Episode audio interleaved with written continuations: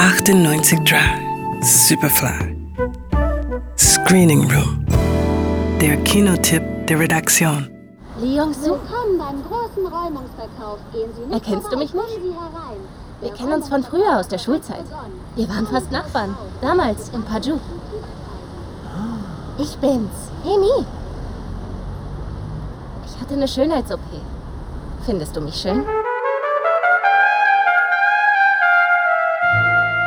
Der Mitzwanziger Jong-soo lebt in Seoul, wo er sein großes Ziel verfolgt, Schriftsteller zu werden. Doch die Gegenwart heißt Gelegenheitsjobs. Eines Tages trifft er seine alte Schulkameradin Hae-mi, die ebenfalls in Seoul gestrandet ist. Es entspinnt sich eine zarte Romanze, bis Hae-mi von einer Afrikareise in Begleitung des reichen Ben nach Hause kommt. Afrika ist für Hae-mi Sehnsuchtsort. Die Reise dorthin soll zum Selbstfindungstrip werden, wie sie Jong-soo schon bei ihrem ersten Treffen vorschwärmt.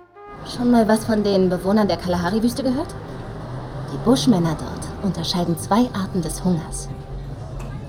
Hunger wie Hungern, also Leute, die hungern. Sie unterscheiden kleinen und großen Hunger. Kleinen Hunger hat einer, der einfach nur was zu essen braucht. Und großen Hunger hat, wer nach dem Sinn des Lebens sucht, verstehst du? Das sind die Menschen, die sich immer wieder fragen, warum wir alle am Leben sind und was das Leben überhaupt für einen Sinn hat. Diese Menschen haben echten, wahrhaftigen Hunger.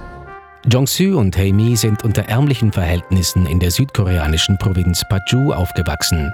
Jong-soos einzelgängerischer Vater ist gerade mit den Behörden in Konflikt. Darum muss Jong-soo kurz nach Hae-mis Abreise nach Afrika auf den elterlichen Bauernhof zurückkehren. Als Hae-mi nach Hause kommt, ist Jong-soo aber sofort zur Stelle. Doch sie ist nicht allein. Ben ist bei ihr. Der fährt Porsche und hüllt sich in eine Aura von neureichem Ennui, ist abgesehen davon aber eigentlich sehr sympathisch. Doch als er in Begleitung von Hae-mi auf Jong-soos Bauernhof zu Besuch kommt, zeigt Ben langsam ein anderes, beunruhigendes Gesicht. Manchmal brenne ich Gewächshäuser ab. Du machst was? Ich brenne gelegentlich Gewächshäuser ab. Sie abbrennen zu lassen ist meine Leidenschaft. Ich suche mir ein verlassenes aus und zünde es dann bei nächster Gelegenheit an. Etwa alle zwei Monate. Das ist der beste Rhythmus, denke ich. Für mich natürlich. Rhythmus? Diese Gewächshäuser, wem gehören die denn dir? Warum sollte ich meine eigenen abbrennen? Und dann verschwindet Hae-mi plötzlich spurlos. Jong-soo beginnt fieberhaft nach ihr zu suchen, bis ein fürchterlicher Verdacht in ihm keimt. Das südkoreanische Kino mischt die Filmwelt gerade ordentlich auf. In Cannes hat Bong Joon-ho mit seinem Film Parasite gerade die Goldene Palme gewonnen. Dessen Zutaten ähneln erstaunlicherweise sehr denen von Lee Chang-dongs Film Burning.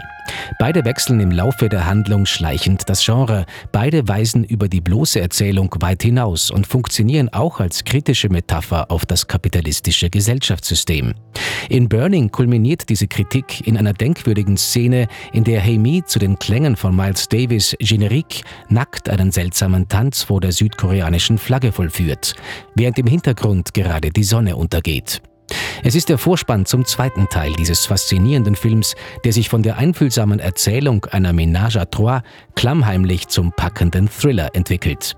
Am Ende brennt es dann tatsächlich, doch es ist kein Gewächshaus. Burning. Ab Freitag im Kino. Johannes Romberg, Radio Superfly. Radio Superfly. Im Kino. Screening Room wurde präsentiert von Film.at.